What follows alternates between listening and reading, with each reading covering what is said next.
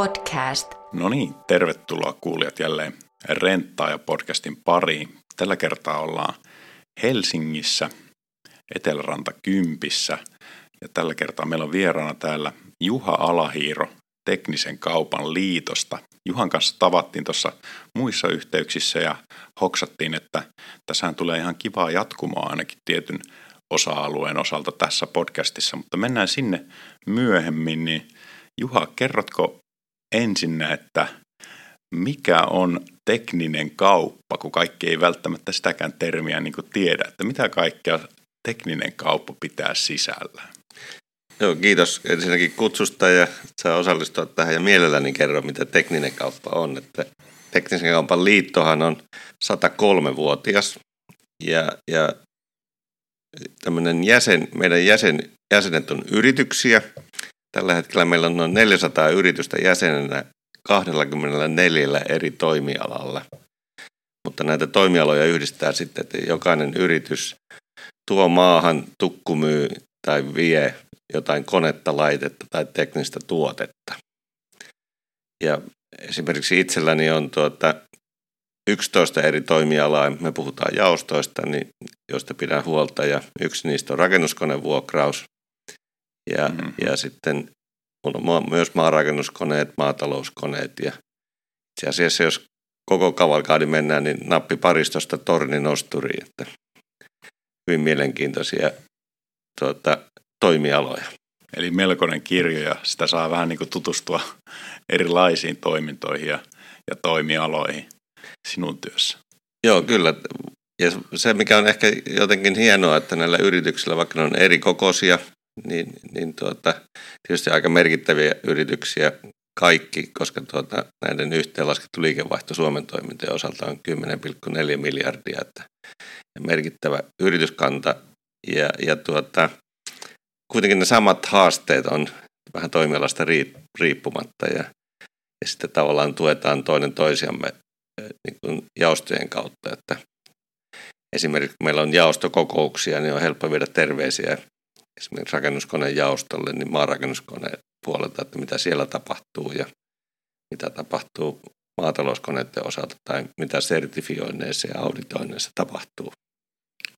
Joo, no heräs heti mielenkiinto, että minkälaisia muita jaostoja, että jos kerrot vähän kollegoiden alueista, niin mitä, mitä siellä on vielä niin lisäksi? Joo, meitä johtavia asiantuntijoita on kolme ja sitten meidän toimitusjohtaja on, niin meillä on ihan, lähdetään tuolta, on myös materiaalikauppa, eli teräskauppa on meillä vahva, jota hoitaa meidän toimitusjohtaja ja sitten meillä on teollisuuteen, kollegani pitää tuota, on voimakoneita ja teollisuuden eri prosesseihin ja, ja tuota, meillä on myös kemia, kemiallisia aineita. Sitten on ihan tuota kuluttajakäyttöön on moottoripyörät, moottorikelkat, maastoajoneuvot. Itselläni on ehkä kaikille tuttu kuluttaja tuota auto tai eri renkaat, lähinnä autojen renkaat. Että, Okei. Mutta rengasvalmistajien kanssa meillä on tuota, rengasvalmistajat meidän jäsenenä. Että. Joo, No siihen toimialaan liittyenkin on tullut tällä viikolla mielenkiintoisia uutisia.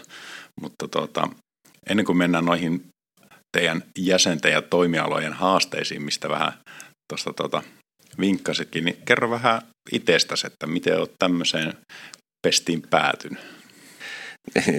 Se on tietysti hyvä kysymys, että tuota, ehkä asiat vaan ajautui jollain tavalla, mutta itselleni niin tämä on ehkä semmoinen hyvä läpileikkaus omasta työurasta, että, että kun mulla on myös graafinen ala ja on, on rakentamisen ala ja on tuota, erilaisia säännöksiä, niin oma työura on muokannut, että kun on ollut eri toimialoilla töissä, niin, niin tämä on tavallaan semmoinen hämmästyttävä kyllä niin hieno koonti mun omasta työurasta, että, että tuota, ihan alkaa pitää, mä oon kyläkoulun johtaja opettaja Lapualta. Okei, no niin. Mutta sieltä aikanaan sitten lähdin tuota oppimateriaalikustantajalle ja sieltä menin sitten painoon töihin ja, ja tuota, sieltä sitten siirrynkin jo rakennusalalle, että olin sitten rakennusliikkeellä varatoimitusjohtajana ja sitten on ollut tuota, erilaisia jopa, jopa tuota, pohjalla vakuutuksessa on yrityksille ollut tarjoamassa vakuutuksia. Että hyvin monipuolista ja, ja nyt on sitten tavallaan niin päässyt tämmöiseen, että siitä kokemuksesta ja näkemyksestä ja niistä tapaamista niin ihmisistä niin on varmasti niin kuin tässä työssä erittäin paljon apua. Että tämähän on tämmöistä vuorovaikutteista ja me, kun ollaan edunvalvontajärjestö, niin, niin me ei olla siis mikään työmarkkina- tai työnantajajärjestö, vaan edunvalvonta. Ja se tarkoittaa lähinnä justiin sitä, että me yritetään tukea yrityksiä niisten omassa toiminnassaan. Ja ehkä tärkein asia siellä on se tieto, mitä me välitetään. Hmm. No toi itse asiassa vähän selittääkin ehkä tuo opettajatausta se, että sulla on, sulla on tota, tämmöinen hanke tai oot myös ajamassa niin koulutukseen liittyviä asioita, mutta se on semmoinen osa-alue, mihin, mihin on tarkoitus pare, tota, pureutua vähän tarkemmin tuossa myöhemmin erään tietyn, tietyn tota hankkeen kautta, niin jätetään se vielä ehkä hyllylle oottelemaan, mutta tota, toi, oli, toi olikin tommonen, että olisihan se pitänyt arvata tyyppinen, ehkäpä.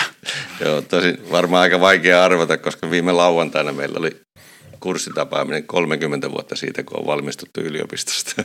Aivan, niin, niin. Se, se on aika kaukainen asia, mutta tuota, paljon vettä virrannut sinä, sinä aikana tietysti myös Vantaajoissa. Niin, Vantaajoissa ja Pohjanmaajoissa mm. ja kaikissa muissakin, jopa Kemioissa tuolla pohjoisessa.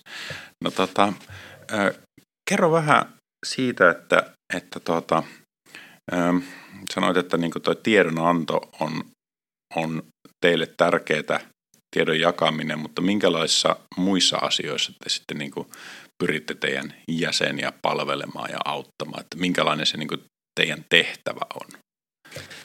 Meidän varmasti ehkä tärkeimpiä tehtäviä on, on se, että me tilastoidaan sitten, tiedetään, niin kuin seurataan markkinaa ja pidetään markkinoista tämmöistä objektiivista tilastoa, että kuinka teknisen kaupan toimiala kehittyy ja miten tekninen kauppa kokonaisuutena kehittyy ja miten tuota, Suomi on verrattuna muihin, muihin Euroopan maihin tai maailman tasolla, että miten meillä mennään. Että, että ihan taloustietoa on vahvasti. Mutta sitten tietysti tämä, me ollaan EU-jäsen ja, ja, ja sieltä nyt varsinkin tämän pienen koronatauon jälkeen tulee jopa voi sanoa ryppäinä uusia asetusehdotuksia, direktiiviehdotuksia, niin Kyllä. niistä aika moni koskettaa sitten meidän jäsenyrityksiä. Joo, eli te olette siinä, niin kuin, siinä viidakossa niin vähän auttamassa siellä. Tota. Joo, kyllä tässä ollaan silleen, niin kuin, voi sanoa, että myös tunteiden tulkkina, että ehkä kaikkia koskeva, meidän jäsenyrityksiä koskeva, voisi sanoa, niin esimerkiksi uusi koneasetus, eli entinen konedirektiivi, niin hmm. eilen viimeksi tuli siitä väliaikatietoa, että mä teen aika paljon yhteistyötä eri virkamiestahojen kanssa ja hmm eri ministeriöiden neuvottelukunnissa istun mm. sen takia, että saataisiin sitä ajantasaista tietoa. Ja on se sitten koneasetus tai akkuasetus tai jäteasetus. Ja nyt tulee ihan uusia, on tulossa montakin, että, mm. että yllättävän paljon on semmoista niin kuin suodatettavaa. Ja, ja sitten kun tulee joku esimerkiksi uusi koneasetus, niin siinähän tulee sitten tämä kansallinen kuuleminen. Niin yksi iso tehtävä on sitten, että me pyritään niin kuin yritysten etua ajamaan myös sillä tavalla, että me annetaan lausuntoja siitä, että miten esimerkiksi eilen oli juuri uudesta ajoneuvoasetuksesta, että mitä, miten se vaikuttaa niin kuin, ja mitä meidän mielestä yritysten kannalta pitäisi huolehtia. Niin mm. Yritetään pitää sitä vähän sitä näkökulmaa esillä. Että.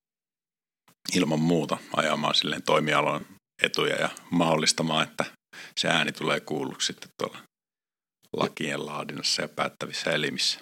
Joo, ja kun lähdetään ihan uusista käyttövoimista esimerkiksi liikkeelle, niin että huomioidaan ne. Tai, maailma muuttuu kuitenkin ympärillä, että, että vaikka me ollaan vanha liitto ja meillä on pitkä historia, niin kyllä me yritetään katsoa tiukasti sitten tulevaisuuteen, että mihin suuntaan maailma on menossa. Ja, ja, ja ymmärretään myös se, että maailma pätkitään tiettyjen vuosien mittaisiin pätkiin. Esimerkiksi ensi keväänä on eduskuntavaalit ja taas tulee uusia pelisääntöjä. Mm-hmm.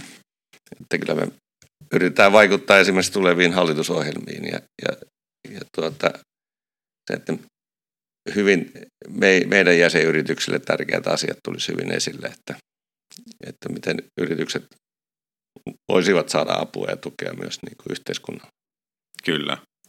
No tota, kun kerroit tuossa, että seuraatte, miten toimiala liiketoiminnat kehittyy Suomessa ja miten se vertautuu muualla maailmassa ja näin poispäin, niin ää, mennäänkö siihen, että jutellaan vähän siitä, että minkälaisia trendejä ja, ja tota, ilmiöitä on näillä sinun toimialoilla niin tota, havaittavissa, että minkälaisten asioiden kanssa sitä ajatustyötä teet tällä hetkellä? Että missä, missä mennään ja miten maailma makaa?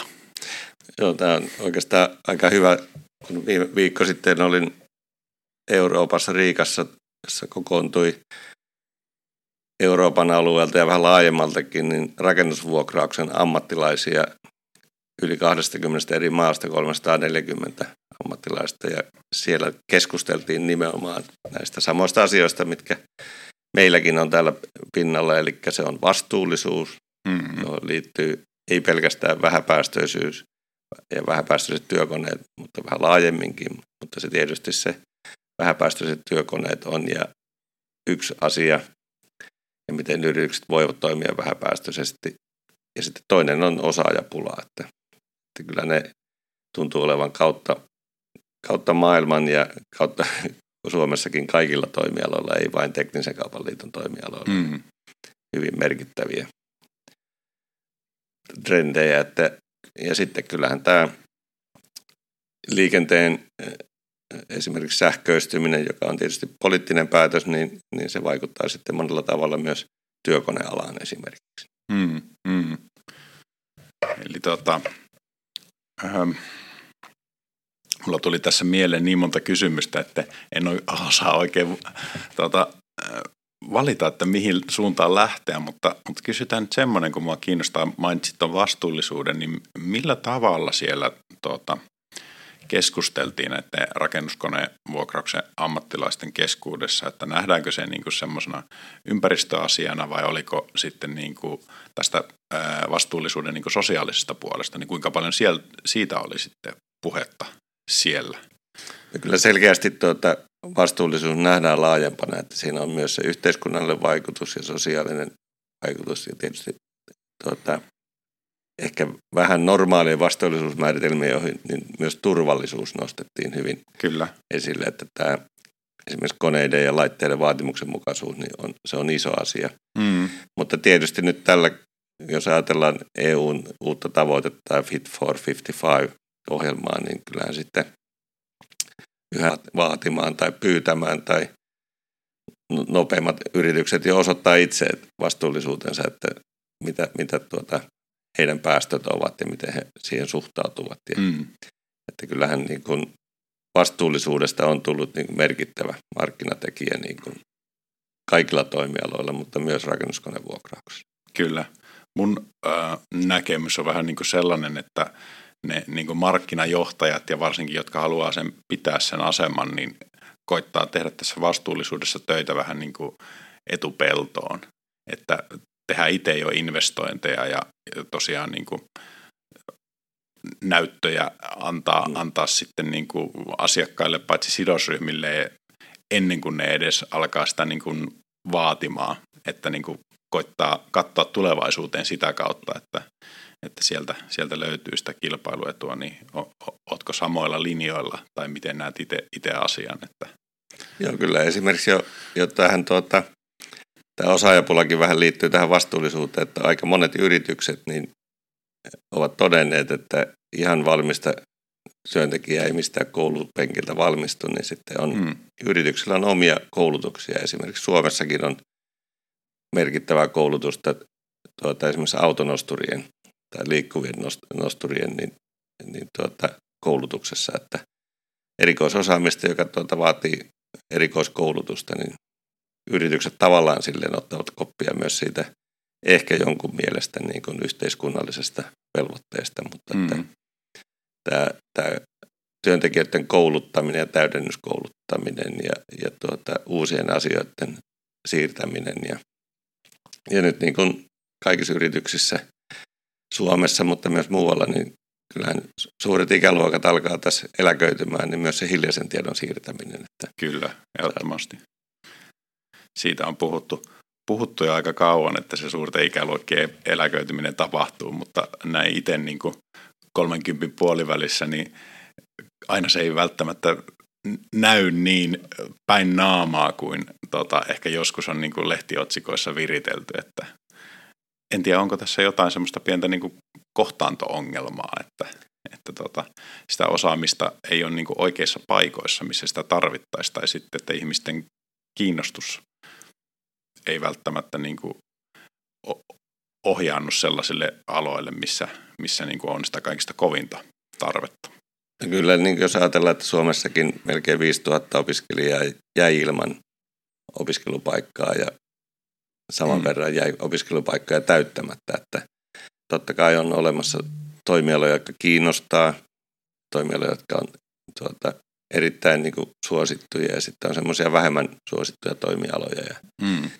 ja sitten aika merkittävä on tuo Suomessa Skills Finland on tehnyt tämmöisen tutkimuksen, että millä perusteella esimerkiksi peruskoulun päättävä nuori valitsee opiskelupaikan, että mikä siihen vaikuttaa, niin 60 prosenttia päätökseen vaikuttaa vanhempien mielipide siitä kyseisestä toimialasta. Eli Okei, edelleenkin. Että se su, suuret ikäluokat sieltä painaa kuitenkin, että, niin. että se, on, se on jännä ilmiö, mutta tuota, että asettaa haasteita tietysti tämän sekä mm. oppilaitosten, mm. mutta myös yrityksen, yritysten viestinnälle siitä, että, että, että kertoa sitä omasta toimialasta vähän laajemmin, ja sitähän mekin täällä ollaan tietysti tekemässä. Niin, toden totta. Mutta se ei ole, ei minun mielestä ole mikään niin uusi ilmiö suinkaan, että eiköhän se ole aikaisemminkin ollut niin, että aina on ne vanhempien toiveet kuitenkin vaikuttanut, että joko on ihan suoraan annettu ymmärtää, että mikä olisi hyvä tai, tai sitten vähän ehkä hienovaraisemmin yritetty ohjailla sitten niin niitä lasten valintoja, mutta tuota, tuo, tuo on ihan, ihan hyvä nostaa esille, että ei, ei passaa unohtaa tämmöisiä. No miten sitten, jos yhdistää tavallaan nämä kaksi teemaa, mistä, mistä siellä Riikassakin olitte jutellut, että niin vastuullisuus ja osaajapula, niin ö, miten näet vastuullisuuden merkityksen sitten niin rekry, rekrymarkkinoilla, että, että kuinka paljon työnhakijat katsoo vaikka sitä, että minkälaisia vastuullisuustoimenpiteitä te, tehdään yrityksissä. Että itse voisi sellaisen niin kuin hypoteesin heittää, että ainakin tietyt porukat haistelee jo sitä, että, että no, tämä on varmaan niin semmoinen voittava yritys, kun ne tekee tämän eteen töitä, että tuo on niin hyvä kelkka, mihin kannattaisi, kannattaisi lähteä. Että ei, ei varmaan suinkaan kaikki, mutta itsellä esimerkiksi on niin pikkasen sen tyyppistä ajatteluvinoumaa, niin miten itse näet, onko, onko toi kuinka yleinen tapa ajatella? No, täytyy sanoa, että tässä varmasti kahden viime vuoden aikana oma vastaava ajatusvinouma on kyllä niin kuin oikeasti kääntynyt siihen, että, että tuota vastuullisuutta voisi pitää vähän niin kuin yrityksen kiikareina, että kyllä mm.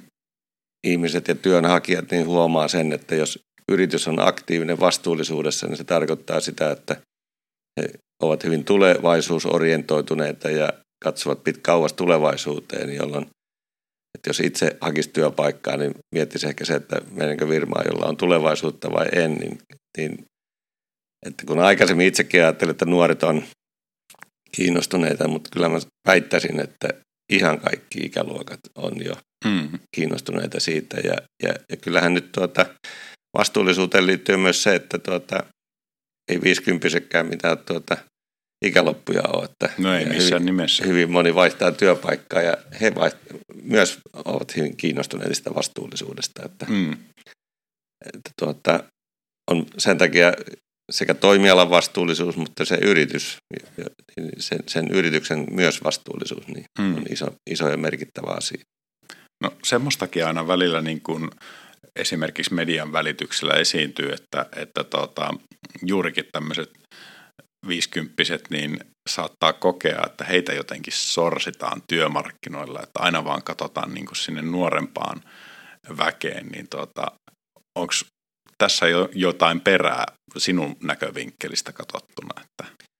No kyllä tuota, varmasti on perääkin, mutta tuota, on onneksi onnistunut saamaan tietoa myös toisenlaisesta, että kun on puhuttu tästä anonyymistä CVstä, että siinä ei, ei ole esimerkiksi ikää ja ikää ei välttämättä saisi kysyä, niin, niin on kuitenkin yrityksiä, jotka nimenomaan hakevat myös hyvin tuota, kokeneita mm. työntekijöitä, joilla on laaja-alaista taustaa ja hyvä koulutuspohja ja monipuolinen koulutuspohja, joka mm. esimerkiksi jossakin rakennuskonevuokraamassa, esimerkiksi jos ajatellaan, että vaikka tuota, mekaanikko tai asentaja, niiden koneiden huoltaja tai tarkastaja, niin, niin siellä on hyvin erityyppisiä koneita, hyvin mm. erilaisia. On jo maarakennuskoneita ja sitten on todella pieniä sitten vispilöitä ja porakoneita, että, että kyllähän sen niin kuin laaja-alaisuus tulee oikeastaan kaikilla toima, toimialoilla, että mm. ihan samalla tavalla kuin työkoneet ovat menettäneet niin kuin rajansa, että, että joku kurottaja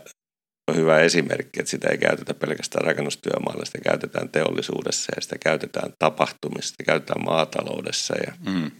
käytetään kiinteistöjen kunnossapidossa ja tehtaiden vuosihuolloissa. Että, ja kurottaja on siinä mielessä hyvä esimerkki, että siinä on jopa erilaisia tapoja rekisteröidä se, että maatalouskäyttö on rekisteröidyt kurottajat, että niillä on eri, eri rekisteröintivaatimukset. Että, ja kaikki oikeastaan työkoneiden niin rajat on, on tuota, hävinneet sillä mielessä, että jos ajatellaan esimerkiksi Suomessa rakennuskonevuokrauksen markkina on 910 miljoonaa, niin kolmas osa siitä tulee jo muualta kuin rakentamisesta.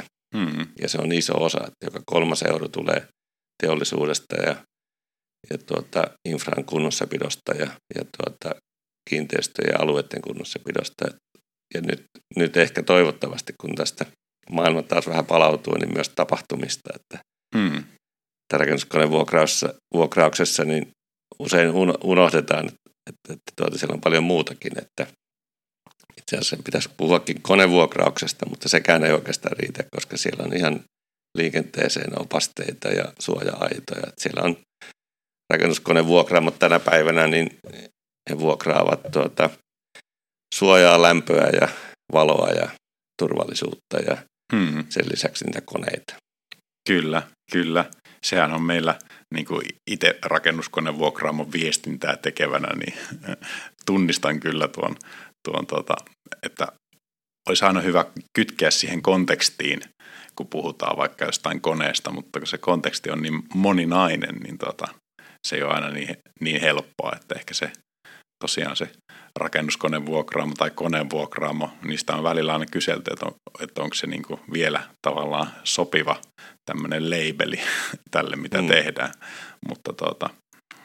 ja se, se, ja sehän on rakennuskoneen vuokraus on tänä päivänä, meillä on kuitenkin 45 rakennuskoneen vuokraamoa jäsenenä, niin tiedän, että, että monessa, ja voi sanoa, että oikeastaan kaikissa on se, että, että ajatellaan sitä niin kuin kokonaisuutena, että tietysti yrityksille on eri, eri tapa toimia, mutta esimerkiksi kuluttajakauppaan, niin, niin tuota, jos kuluttaja tulee ja kertoo, että hän tarvitsee pora, poraan, että pitäisi saada tuota, taululle koukku kiviseinään, niin siinä annetaan yleensä myös sitten imulaitteisto mukaan tai mm. ei turhaan levitetä pölyä, kun se tulee siinä samalla, että Kyllä. on oikeanlainen kone ja oikeanlainen terä ja oikeanlainen suojaus ja saat suojapaperit ja Kyllä.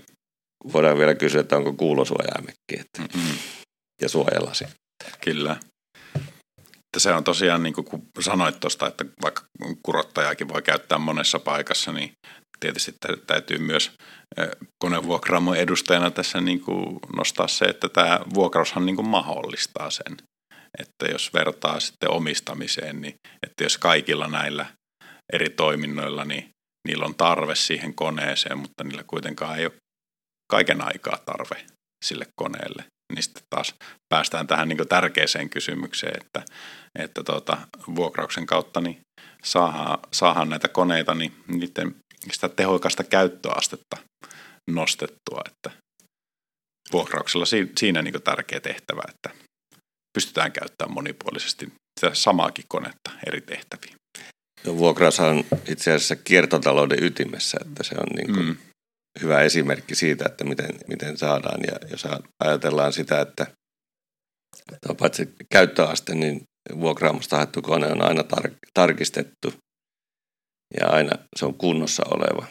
Ja, ja se, että jos otetaan mökillä liiterin hyllyltä joku kone, joka on ollut siellä koko talven, niin ei, ei välttämättä tiedä, missä kunnossa se on. Että, Näinhän se on. Että sä saat heti käyttöön ja, ja kyllähän se on sitten myös se, että jos ajatellaan tuota omistamisen ja vuokraamisen suhdetta, niin erään tutkimuksen mukaan, en nyt muista lähdettä, niin akkuporakone, joka melkein jokaisella kuulijalla on varmasti hyllys kotonakin, niin, niin sen todellinen käyttötuntimäärä sen koko elinkaaren aikana on 7,5 tuntia, mm. joka on aika pieni, ja se on kuitenkin sillä hyllys 15 vuotta. Niin. Se, on aika, se on aika järkyttävän vähän. tuota, mä en ole varma, että, että onko, onko meillä saatavilla esimerkiksi rentan kautta vielä dataa siitä, että näistä pienkoneista, että mikä niiden todellinen tuntimäärä on, mutta ehkä siihenkin päästään joskus tulevaisuudessa, koska tämä käyttöaste on niin semmoinen, mikä kovasti kiinnostaa totta kai, ja sen, sen niin käyttöaste, tehokkaan käyttöasteen nostaminen kaikilla mahdollisilla keinoilla, mitä, mitä vuokraamo vaan voi, voi tehdä, että lähtien siitä, että ne palautuu sieltä niin kuin heti käyttötarpeen päättymisen jälkeen niin uudelleen sinne prosessiin ja sitten myöskin semmoistakin renta tekee, että, että priorisoidaan niitä, niitä huoltoja sen kautta, että mitä tarvitaan niin kuin kaikista kipeimmin, niin menee sitten sieltä vähän niin kuin ohituskaistaa pitkin sitten huoltoprosessin läpi, että saahan ne äkkiä uudelleen sitten tuota seuraavalle tarvitsijalle. Että. Joo, se on hyvä. hyvä tuota, koneissa on aika paljon tämmöisiä kausityön, työ, kausityökoneita, että mm. ehkä kaikille tuttu ehkä leikkuupuimuri, joka on niin kuin käytetään kaksi viikkoa vuodessa ja se on vain kaksi viikkoa vuodessa rikki. Mutta tuota, esimerkiksi konevalmistajat ja maahantuojat on niin Suomessakin on esimerkiksi viisi automaattia, josta sä voit käydä vuokraamassa huoltoaseman tai kauppakeskuksen pihalta kaapista niin itsellesi lehtipuhaltimen tai moottorisahan tai mm. pensasleikkurin. Että mm. sitä ei tarvitse omistaa eikä sun tarvitse välttämättä, sä voit mennä torstai-iltana kymmeneltä hakemaan sen, jos haluat toivottaa uuden naapurin tervetulleeksi lehtipuhaltimella. Niin Kyllä. Eli se, että myös tällaisia tulee tämmöisiä aikaa ja paikkaan sitomattomia kokeiluja, mutta tuota, se mikä noissa koneiden käyttöasteessa nimenomaan kiinnostaa on se, että, tuota, että se digitalisaatio mahdollistaa sen tiedon keräämisen. Hmm. Että esimerkiksi semmoinen yksi iso työkone, jota käytetään kaikkialla, niin myös trukki, niin trukista voi saada jo tietoa, että, että niin kuin, miten sillä ajetaan. Ja jos on vaikka kolmes vuorossa sama trukki käytössä eri kuljettajilla, niin nähdään, että osa kuljettajista ajaa eri tavalla kuin toiset. Että hmm. Joku kiihyttelee ja jarruttelee, joku vähän törmäilee ja, ja tuota, toiset ajaa siististi ja rauhallisesti. Ja jos ruvetaan katsoa energiatehokkuutta tai muuta, niin sitä voidaan sitten täsmentää sitten sitä ajoharjoittelua vielä johonkin tiettyihin asioihin. Mm. Ja, ja digitalisaatiohan on yksi mahdollisuus näissä koneiden osalta, että miten, mitenkä tulee, jos ajatellaan ja jo perinteistäkin polttomoottorikäyttöistä konetta, että jos, jos tuota, polttoaineen hinnat nousevat näin, näin paljon, niin, niin kyllä siinä jo kautta vuosien on tehty sitä, että ei hirveästi ylimääräisiä mutkia, metriä tai minuutteja ajeta vaan. Mm. Ja, ja se, senkin tarkentuminen tulee olemaan sitten jatkossa, mutta että Kyllä. Digitalisaation avulla sitä saadaan vielä enemmän ja tarkempaa dataa. Juuri näin, ja siellä on varmasti niin semmoisia asioita, mitä ei, ei niin kuin tavallaan ihminen voi tunnistaa tuijottamalla mitään taulukkoa, että siellä on sitten takana joku tekoäly, joka tunnistaa siellä kohta meiltä niin kuin trendejä ja, ja tota, antaa meille niin kuin semmoista jäsenneltyä tietoa, mitä olisi tavallaan liian työlästä niin kuin lähteä sitten ihmisvoimin sieltä raakkaamaan, että esimerkiksi joku vaikka huollon lähestyminen, sen optimaalinen ajottaminen, taikka, taikka sitten tuota, jotkut muut tämmöiset niin pienet parannukset, mitä, mitä voidaan tehdä, niin semmoisesta niin isosta datamassasta niin varmasti pystyy tämmöinen koneoppiminen ja tekoäly sitten tunnistaa meille niin sellaisia hyödyllisiä, hyödyllisiä niin infoja näistä koneista. Joo, kyllä kone voi varoittaa, että 50 tunnin päästä tulee tietty huoltotarve, että voi mm. suunnitella sen käyttötunnit sen mukaan sitten, että, että kyllä, ja ylipäätänsä koko koneen elinkaari, niin, niin samalla koneella, niin, tai samantyyppisellä koneella, kun on käyttötuntia eri määrä, niin se, se elinkaari vaihtelee sen mukaan. Ja Suomessa on hyvin perinteisesti käytetty työkoneet sitten, voi sanoa, että ihan loppuun asti, ja mm. mikä on myös niin kuin se joskus ehkä unohtuu, niin osa tätä kiertotaloutta, että käytetään se tehokkaasti. Että hyvä mm. esimerkkihän meillä on Suomen ensimmäinen torninosturi, joka 56 ostettiin Suomeen niin, ja tuotiin Turkuun, niin, niin se oli rakennettu jo 37 Saksassa satamakäyttöön, eli se tuotiin mm. jo valmiiksi käytettynä. Ja edelleen se on, jos ajaa Forssan ohi, niin siinä puolimatka vanhalla tontilla pystyssä. Että Kyllä. Ei tosin käytös enää, mutta että tämmöisenä merkkipaaluna. Kyllä, mikä tuota on. teollisuushistoria. Joo, aika hyväkin historiaa. Että. Kyllä. No itse asiassa tästä tulee semmoinen, sä ehkä pystyt vastaamaan tähän, niin kuin, kun katsot asiaa laajemmin, niin sanotaan vaikka konevuokraamassa on, on kone ja se on konevuokraamon käytössä ja konevuokraamon asiakkaiden käytössä niin kuin tietyn ajan ja ajatellaan, että se on niin kuin ikään kuin se sen ensimmäinen elämä tai ensimmäinen elinkaari. Ja sitten se todennäköisesti lähtee, jos ei sitä niin kuin, pureta ja kierrätetä, niin, niin kuin toiselle matkalle. Mahdollisesti niin kuin jonnekin, sanotaanko kolmansiin maihin tai jonnekin muualle päin maailmaa, niin, niin, niin tota, ja sitten jatkokäyttöä korvaa siellä ehkä jotain vielä vanhentuneempaa kalustoa. Niin miten tähän pitäisi niin kuin suhtautua? Onko se hyvä asia, että, että, että jos sitä ajatellaan, että itse jos miettii sitä ajatusta, niin on, menehän, menehän sekin sitten sen alle, että, että sen tavallaan käyttöikä jatkuu ja sitten mahdollisesti korvataan siellä jotain vielä vanhempaa, vielä saastuttavampaa, ö, ei niin turvallista teknologiaa, niin eikö se ole periaatteessa hyvä asia, että nämä koneet saa sitten niin tämmöisen toisen elämän.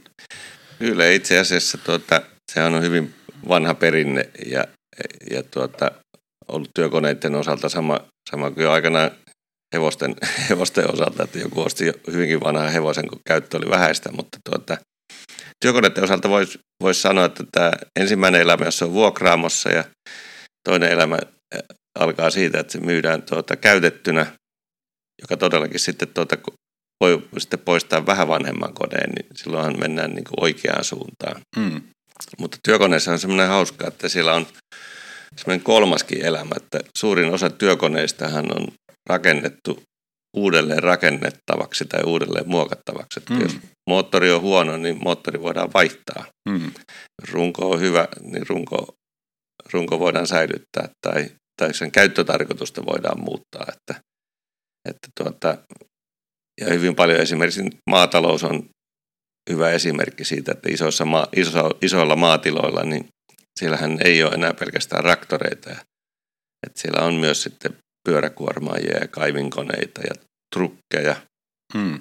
näitä kurottimia ja muita. Ja monethan saa tämmöisen, tuota, jos ajatellaan esimerkiksi pyöräkuormaajat, jos sillä niitä isoja valkoisia tai minkä värisiä onkin rehupaaleja nostellaan, niin, niin sitähän käytetään vain, voi sanoa, että kolme viikkoa vuodesta tai kolme kertaa vuodessa tai kesän mm. aikana.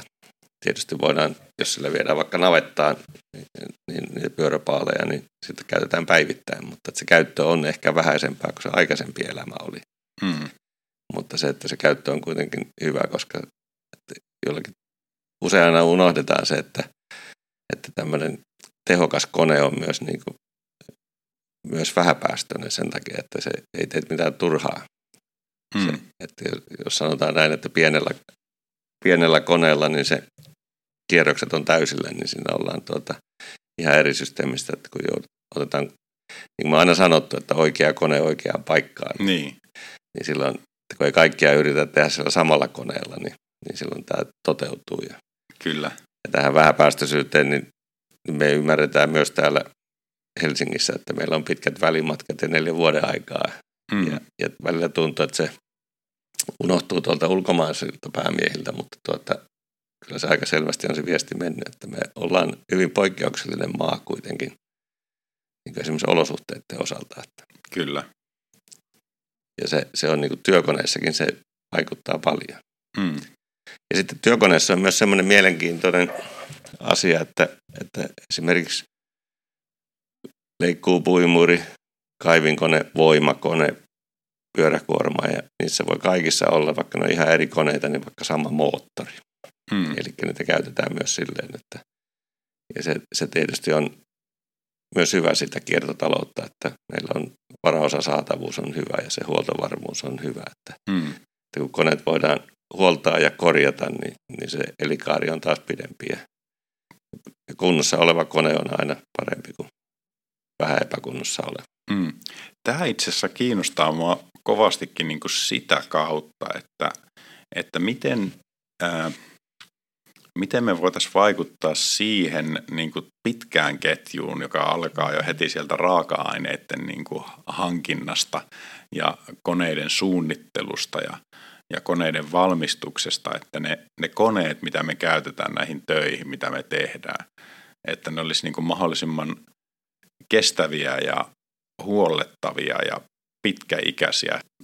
Jos mietitään niin vaikka kotitalouslaitteita, että, että sulla on niin kuin vaikka pyykinpesukone tai astianpesukone, niin nykypäivänä niin monesti se ajatus on heti se, että siihen tuli joku vika, että sitä ei kannata nyt korjata, koska se korjaaminen on niin kallista, että ennemmin ostetaan uusi ja viedään se vanha kierrätykseen. Niin tässä on vähän niin kuin jotakin vikaa tässä tuota, toiminnassa, varsinkin jos kestävyyspuolen kannalta tämmöinen niin maallikko ajattelee, niin mit, mitä, tota, mitä mietteitä sulle tulee tuohon teemaan, että miten me saataisiin tavallaan valmistajat panostamaan ö, kestävämpiin tuotteisiin? Onko se, mikä rooli on niin kysynnällä ja mikä, mikä sitten niin näiden valmistajien omilla päätöksillä?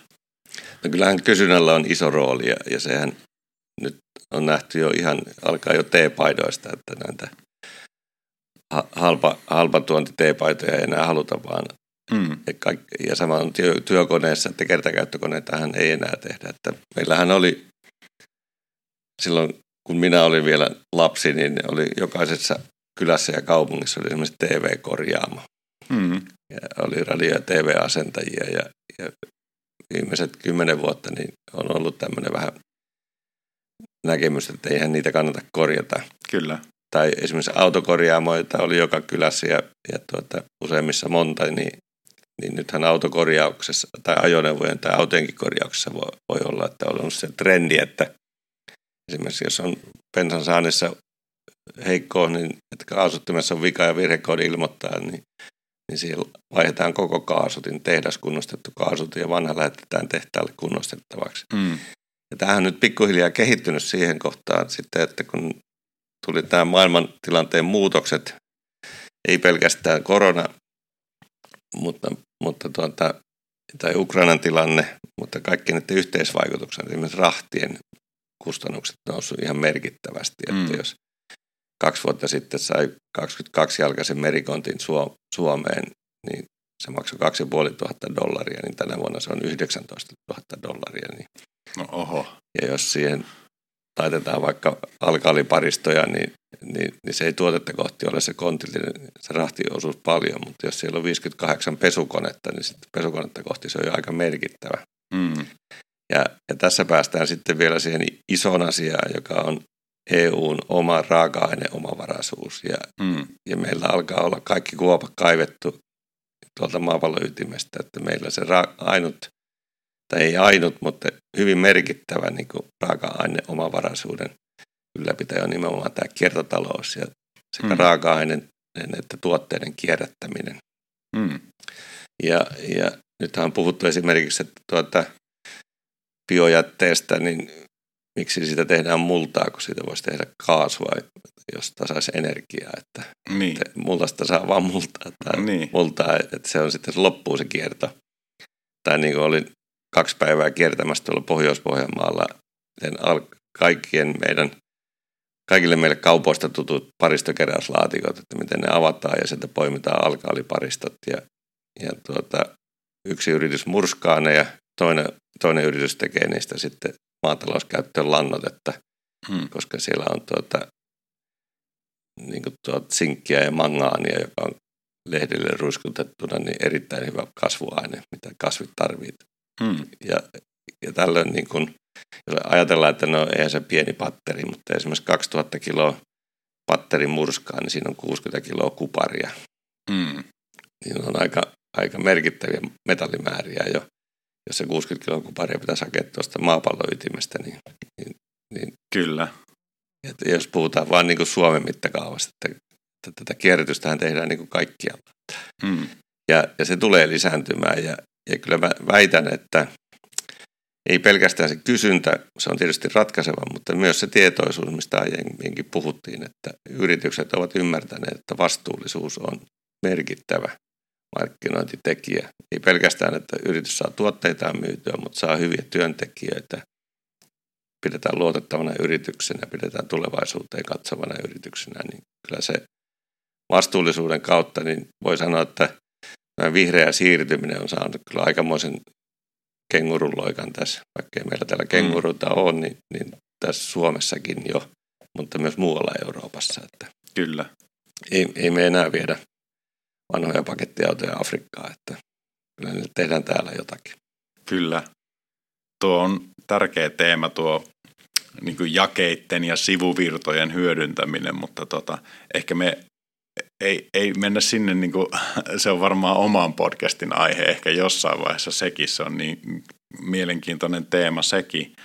Mutta tota, mulla tuli vaan tuosta niinku, tavallaan ajatus mieleen, kun sä palasit noihin vanhoihin aikoihin, jolloin oli kone tai tuommoisia ko- korjaamoja, tota, niin ollaanko me tietyllä tavalla vähän niin kuin tekemässä semmoista korjausliikettä ajatellen niin kuin, ja palaamassa tietyillä asioilla niin kuin vanhoihin juttuihin, että ennenhän niin kuin korjattiin, että tavaroita pidettiin sen verran arjos, ää, arvossa, että niitä niin kuin kannatti korjata, vaatteita, ää, koneita, että niitä pyrittiin niin kuin niiden elinkaarta sitten jatkamaan tämmöisellä niin kuin hyvällä kunnossapidolla, että sieltä niin kuin NS-kertakäyttökulttuurista niin ollaan, ollaan ottamassa niin kuin tietyllä tavalla askelia sinne tavallaan vanhaan siinä suhteessa, että mikä siinä oli niin kuin hyvää. Ja työn jaon kannalta niin kuin e-, ennenhän tuolla kyläyhteisössä niin jaettiin juurikin tuota, tehtiin yhteistyöllä vaikka jotain peltotöitä ja varmaan niin kuin työkaluja jaettiin siinä sillä lailla, että on tila A, B ja C ja D ja ne kaikki saattoi käyttää jotain samaa työkalua sitten tai tehdä vuoron perään ne ne hommat, niin tuli vaan tämmöinen mieleen, että, että tota, ei välttämättä aina niin kuin mennä lineaarisesti niin kuin eteenpäin kohti jotain uutta, vaan välillä niin kuin tehdään korjausliike ja muistetaan, että mitäs, mitäs hyvää vanhaa siellä olikaan, että, että tuota, tietyt semmoiset hyvät toimintamallit, niin aina saattaa palautua uudelleen muotiin. Kyllä mä näkisin, että kun puhuttiin, että vuokraaminen on kiertotalouden ytimessä, niin kyllä se korjaaminen on myös, että se, mm. se on jo merkittävä. Ja meillähän on tosiaan pitkä perinne esimerkiksi Suomessa, niin juuri nämä maamiesseurat, niin siellä oli yhteinen leikkuupuimuri tai yhteiset tuota, halkokoneet tai ja niitä käytettiin. Ja sitten tietysti kun tilakoot on kasvanut, niin, niin osa on hankkinut itselleenkin, mutta yhä edelleen ne on, ollaan menossa sitten taas siihen, että esimerkiksi maatiloisilla on on tuota, yhteiskäyttökoneita, että, mm.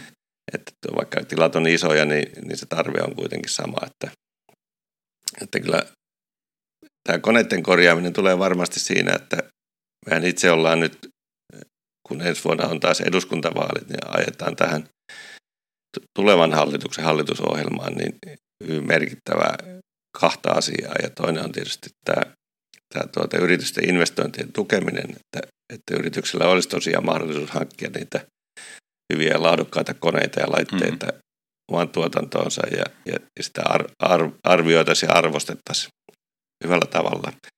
Mutta sitten myös tämä osaajapula, että sehän tämä korjaaminen on osittain ja kertakäyttökulttuuri sitten ehkä johtunut myös siitä, että ei ole ollut niitä korjaajia.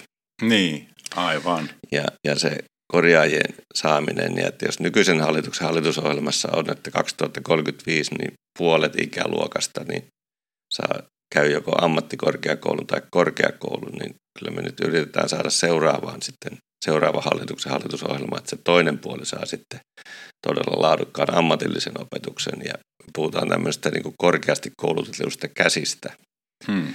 jota esimerkiksi korjaaminen on hyvä, että meillä on kunnianhimoinen tavoite saada työkoneasentajan ammatillista koulutusta kehitettyä ja laajennettua merkittäväksi koulutushaaraksi. Että, että ne korkeasti koulutetut kädet, niin ne tulee, tulee olemaan niin kuin iso asia. No nyt kun sen mainitsit, niin tuota, tehdään sitten niin, että mennään, mennään juttelemaan tästä tota, nimenomaan osaajateemasta, joka oli yksi syy, miksi tuota, sinut niin mielellään halusimme tähän tuota, podcastiin.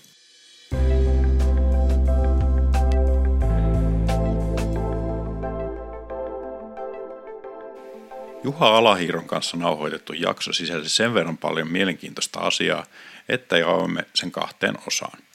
Ensimmäisessä puolikkaassa kuulimme teknisen kaupan toimialoista ja siitä, mitä teknisen kaupan liitto tekee.